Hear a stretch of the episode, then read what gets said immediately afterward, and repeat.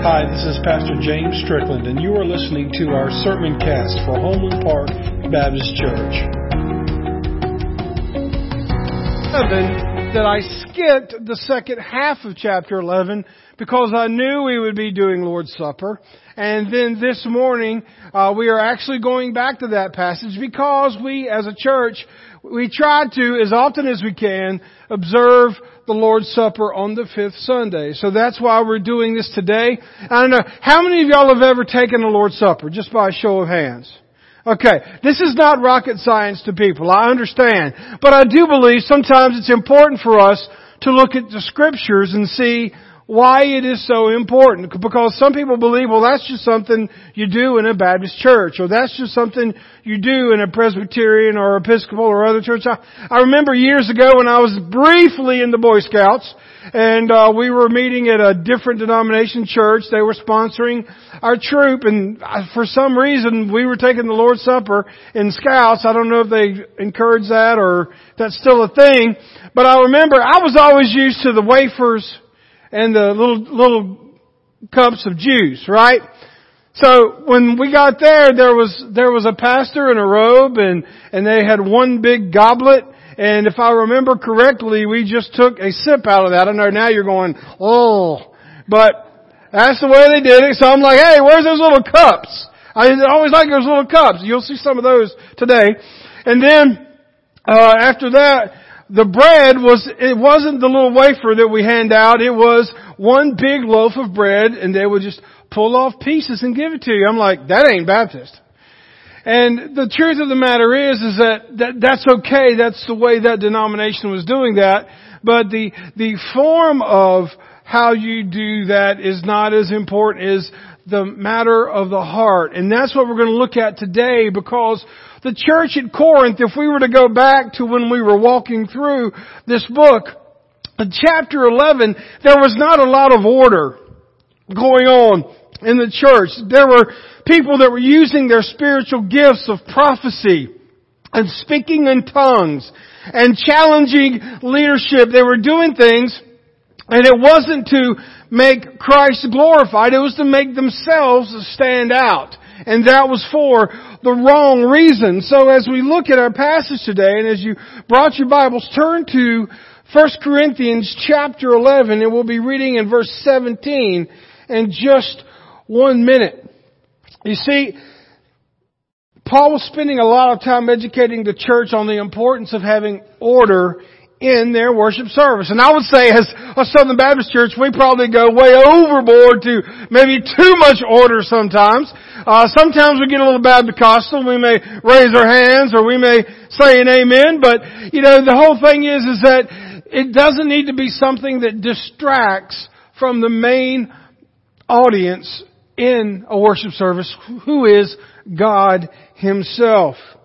And so Paul spoke about the spiritual gifts of prophecy and tongues with the importance of using them responsibly, but most importantly for the glory of God rather than themselves.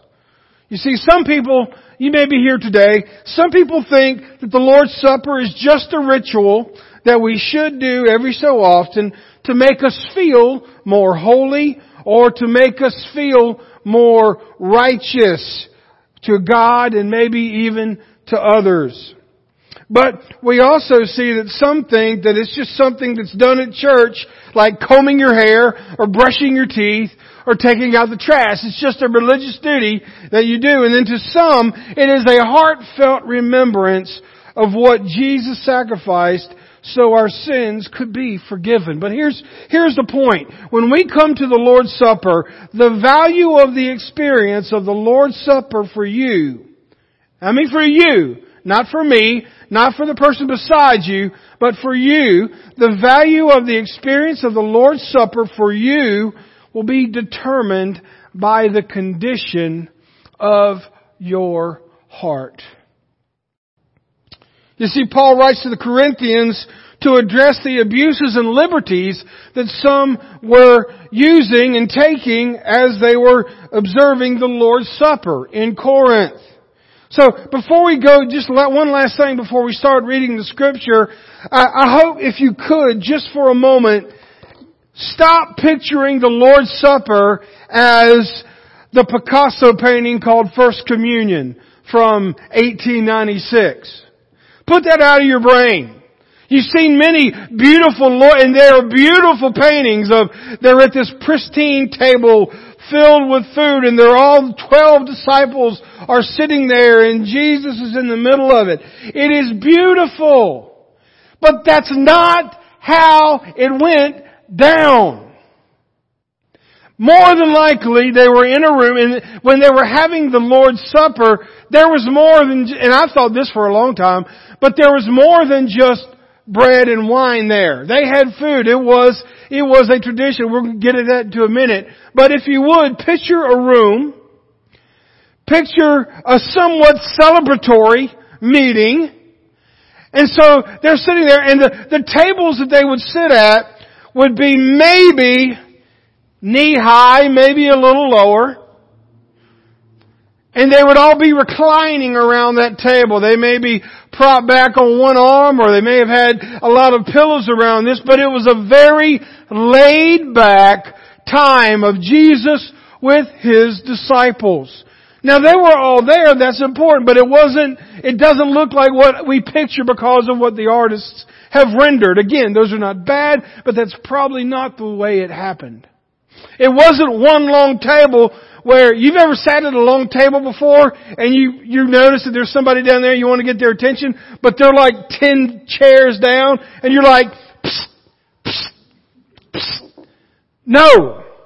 The disciples were sitting around a table, looking into each other's eyes, watching Jesus and Jesus looking into their eyes. So now that I've kind of painted a more accurate biblical picture for you and myself, let's go in and look at some of the scriptures.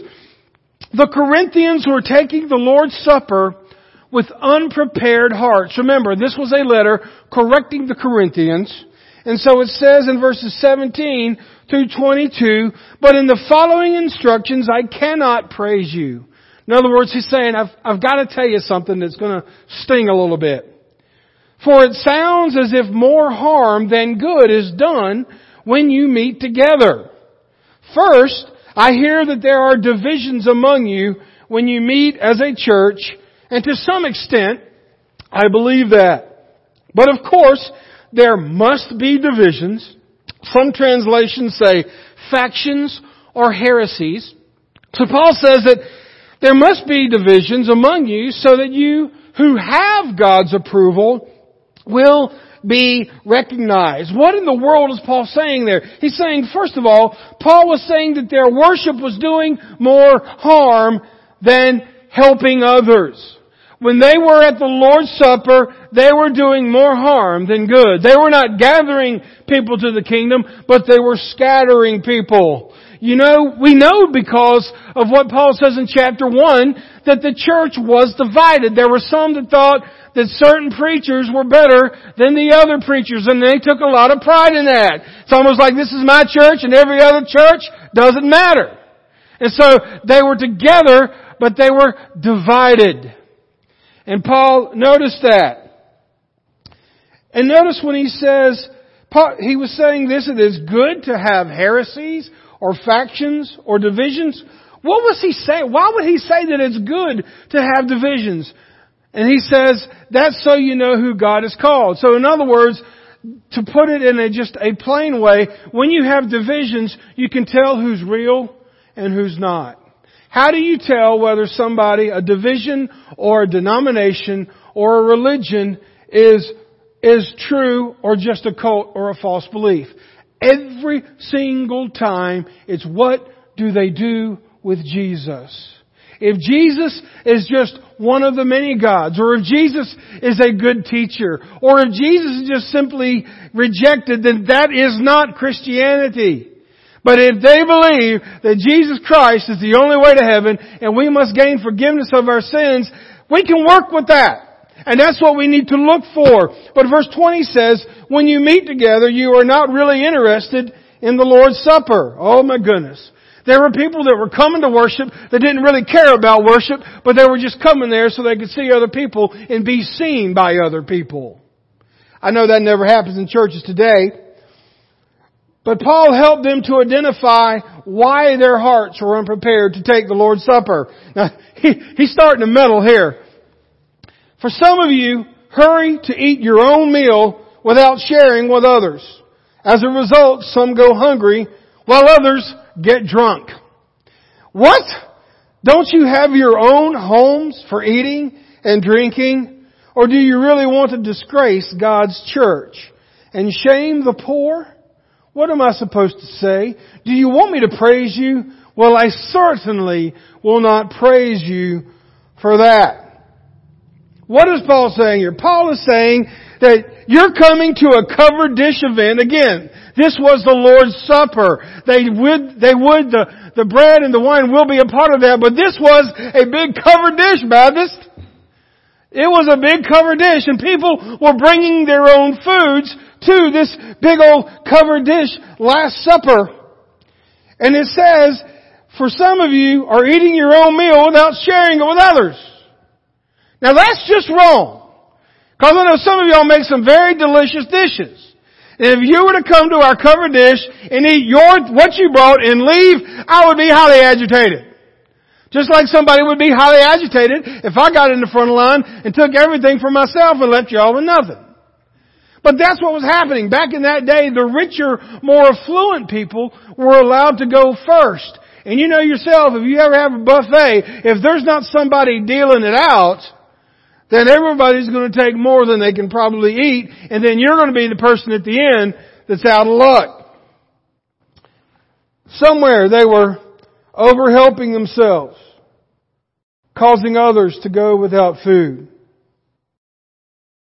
What he was saying is, folks, you're serving your hunger and you're serving yourself, but you're not serving others. Kind of like there is nothing worse than being in a covered dish and counting the number of portions left with that number of people in line ahead of you, only to watch somebody double up and get the piece that was meant for you. Boy, that really encourages your prayer life, doesn't it? Oh my goodness, if that preacher got that last biscuit, I'm gonna get him. You know, it's funny how, how carnal Christians become when they get in the buffet line, right? But anyway, this is what was happening. This was the Last Supper. It was supposed to be a joyous time. It was a time for them to bring food so everyone could eat and everyone could enjoy. But also some of those believers they were only focused about their own good time, so all they wanted to do was eat as much as they could and get drunk. And, you know, getting drunk was what they always did before their conversion. There were, there were some that were converted from the, the other religions of that day. And then so they didn't know any better. So if it's a party, they were going to party hard. They didn't know any better. And so what we see here is that for many of the people, the Lord's Supper was a religious exercise. It was a religious exercise, but not heartfelt worship. And it is my prayer that when we come to the Lord's table, that we are doing this as an act of worship. Paul makes it clear though, this is not how you should participate in the Lord's Supper. Now this would be more applicable to us if we were to have a covered dish and then do this. We would see how Christian people are, right? But the truth of the matter is, is that they were not behaving well. They were putting their hunger, their needs, and their social status above those who are lower and poorer than them. Verses 23 through 26. Paul instructs the Corinthian church on what the Lord's Supper should look like. He says, verse 23, for I pass on to you what I received from the Lord Himself. So what he's saying here is either Jesus Himself told him how the Lord's Supper went down, or he was talking to apostles like Luke, who was very meticulous. He was a physician and he could give them a play by play of how it went down that night in the upper room. He said one night, when he was betrayed. Read that one more time, folks. One night when he was betrayed. Yes, he was betrayed by one who supposedly loved him. So just a side note, if you've ever felt betrayed by somebody, just know that Jesus knows exactly how you feel. And I think it's really amazing. Jesus never called him out at this meeting. And also, he washed Judas's feet. Whew. The Lord Jesus took some bread and gave thanks for it. Gave thanks to God for it. Then he broke it in pieces and said, This is my body which is given for you. Do this in remembrance of me.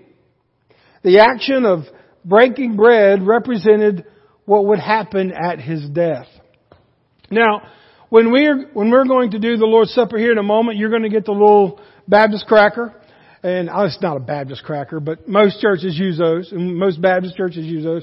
Except when we were doing those COVID kits. You remember those COVID kits? Yeah. It was like a little piece of styrofoam, a little frisbee styrofoam disc that you peel back. And some, some people are like, what do I do with it? Anyway, get focused, James. Um, so the, the, what I was going to say is, is that the reason that bread is kind of like a, a, a cracker, so to speak, is that there, there is a whole, there is a, we could spend a whole nother service on just how the Lord's Supper was structured. But I'll tell you this, the bread that he broke, it wasn't the Hawaiian bread rolls you love from the grocery store. It wasn't the big, thick loaves that you like to buy when you go up to the Amish country or go to the jockey lot and all that kind of stuff like that. It was flat bread, just flat bread. It's called unleavened bread. What does that mean? It had no yeast in it.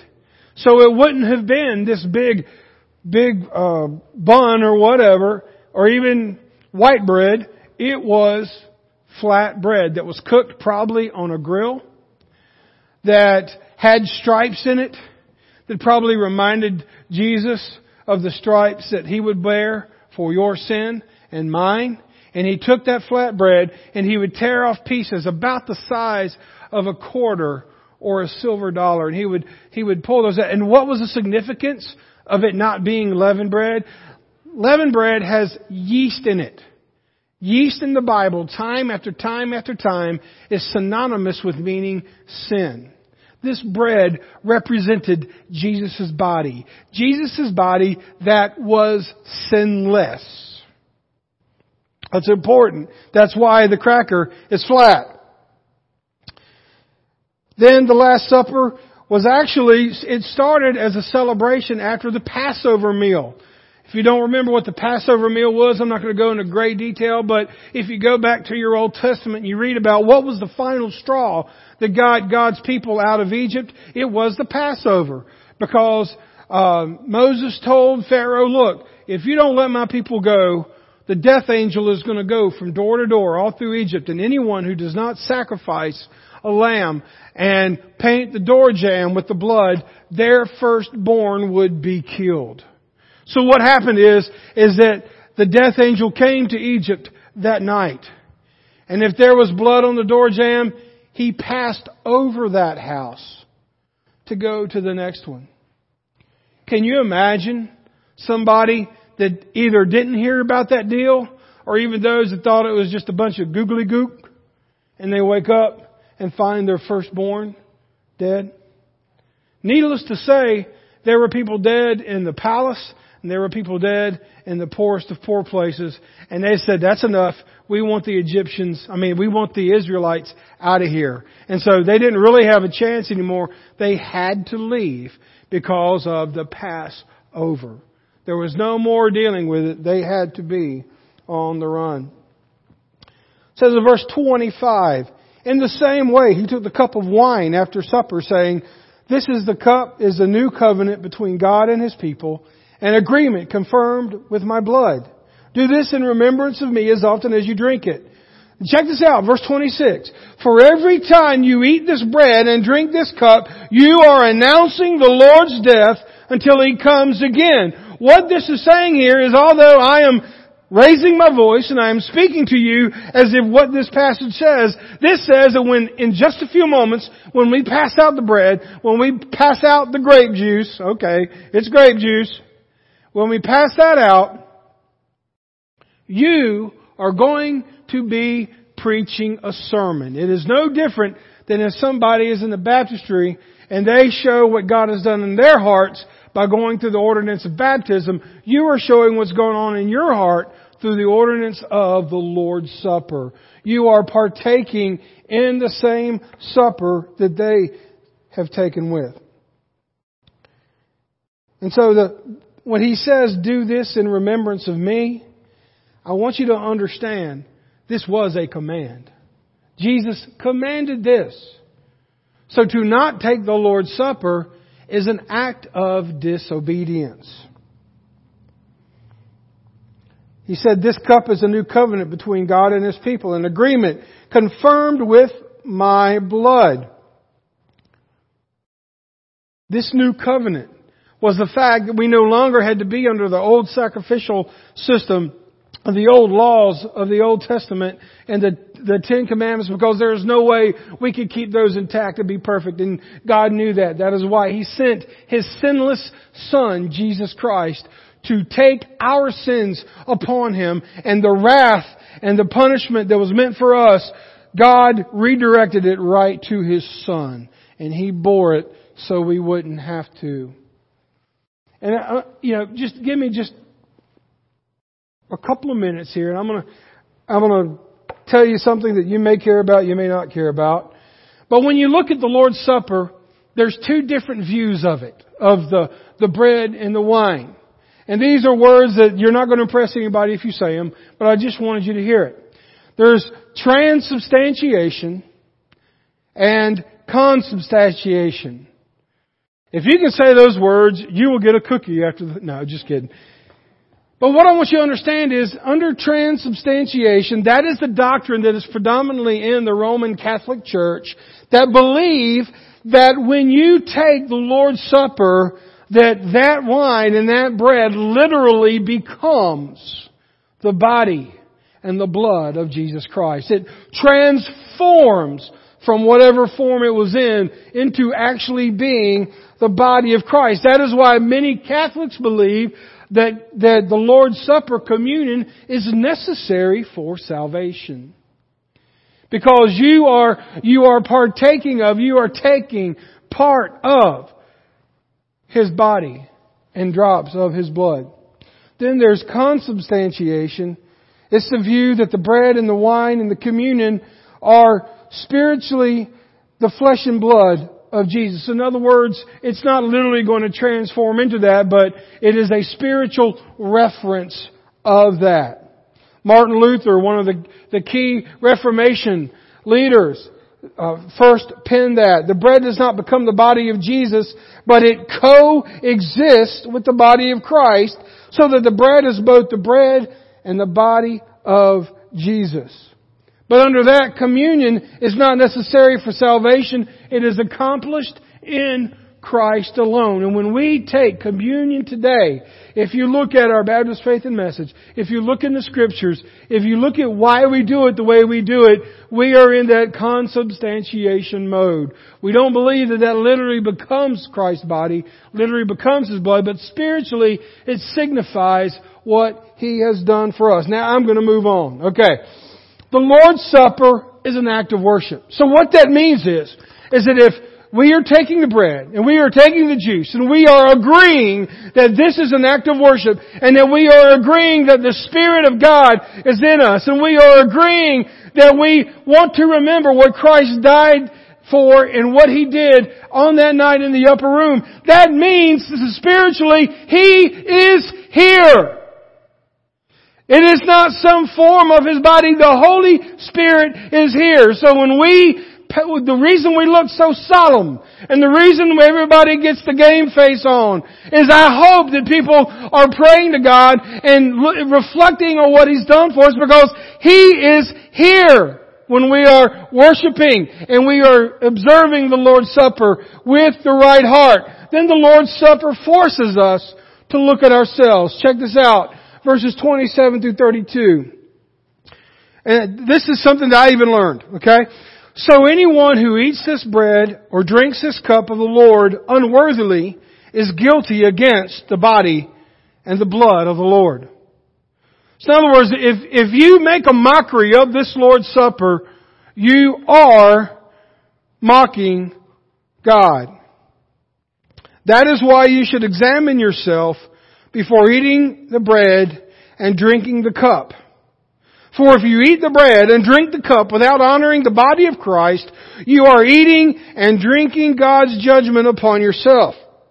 That's why many of you are weak and sick and some have died. Yes, God was done with them and He was killing them because they were making a mockery of the Lord's Supper. God takes the Lord's Supper seriously. And He's saying, look, when you come to the Lord's Supper, be honest with yourself and take it in a worthy manner. And here's the thing I want to say is that often I've been taught and I've heard that that means, well, if you're not a Christian, you shouldn't take it.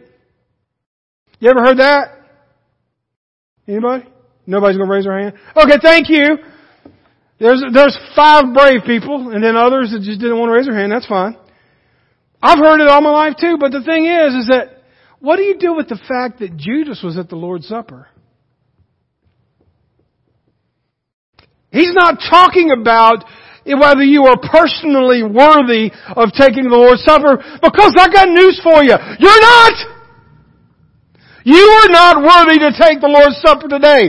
Your pastor is not worthy to take the Lord's Supper today. What he's talking about is being worthy to take the Lord's Supper is making sure that you're not like these guys and gals that were putting themselves first.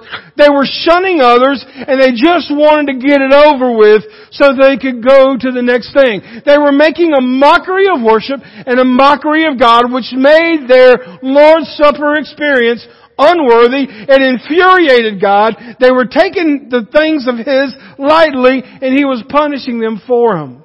So if you say, well, I'm not going to take it today because I'm not worthy, well, then I, we just might as well keep all the, all the juice and all the crackers up here and not pass them out. Because nobody is worthy. But yet even Jesus knew his betrayer sat at his table and instead of calling him out, he said, here, Take this piece of bread. Drink this wine. Do this in remembrance of me.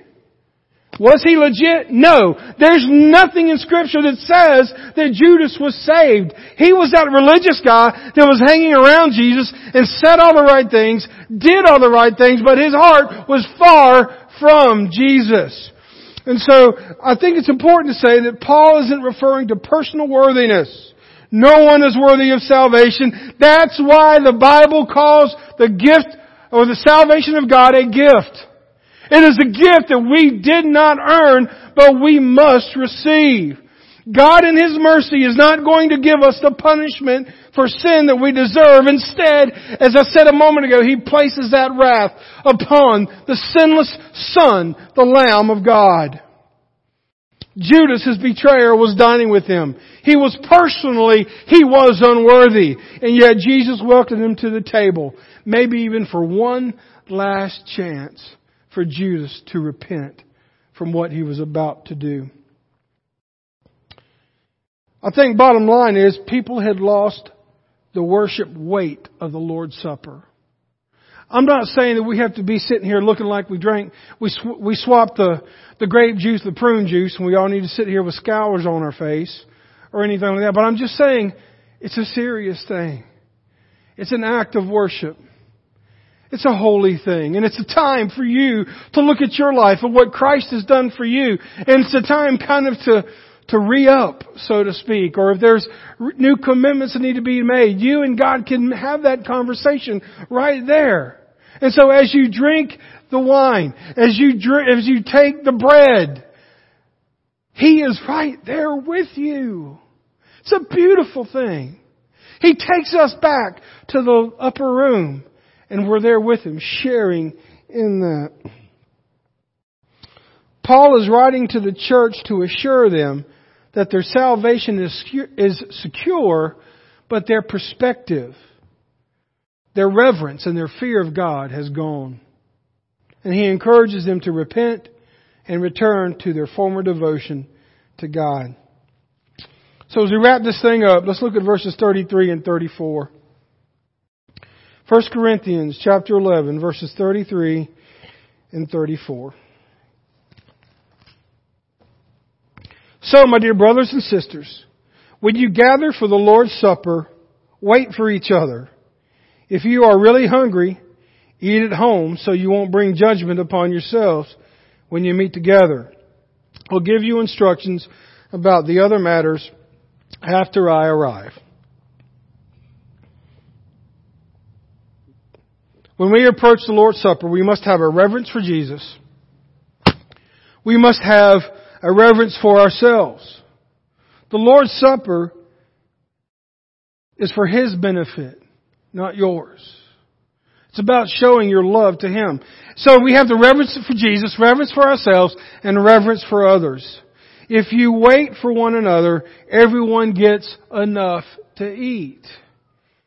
Don't let your selfishness and lack of respect for the Lord's Supper bring judgment on yourself and others. The Lord's Supper is a time of thanksgiving and anticipation of Jesus' return. So let's give thanks to Jesus together today as we observe the Lord's Supper.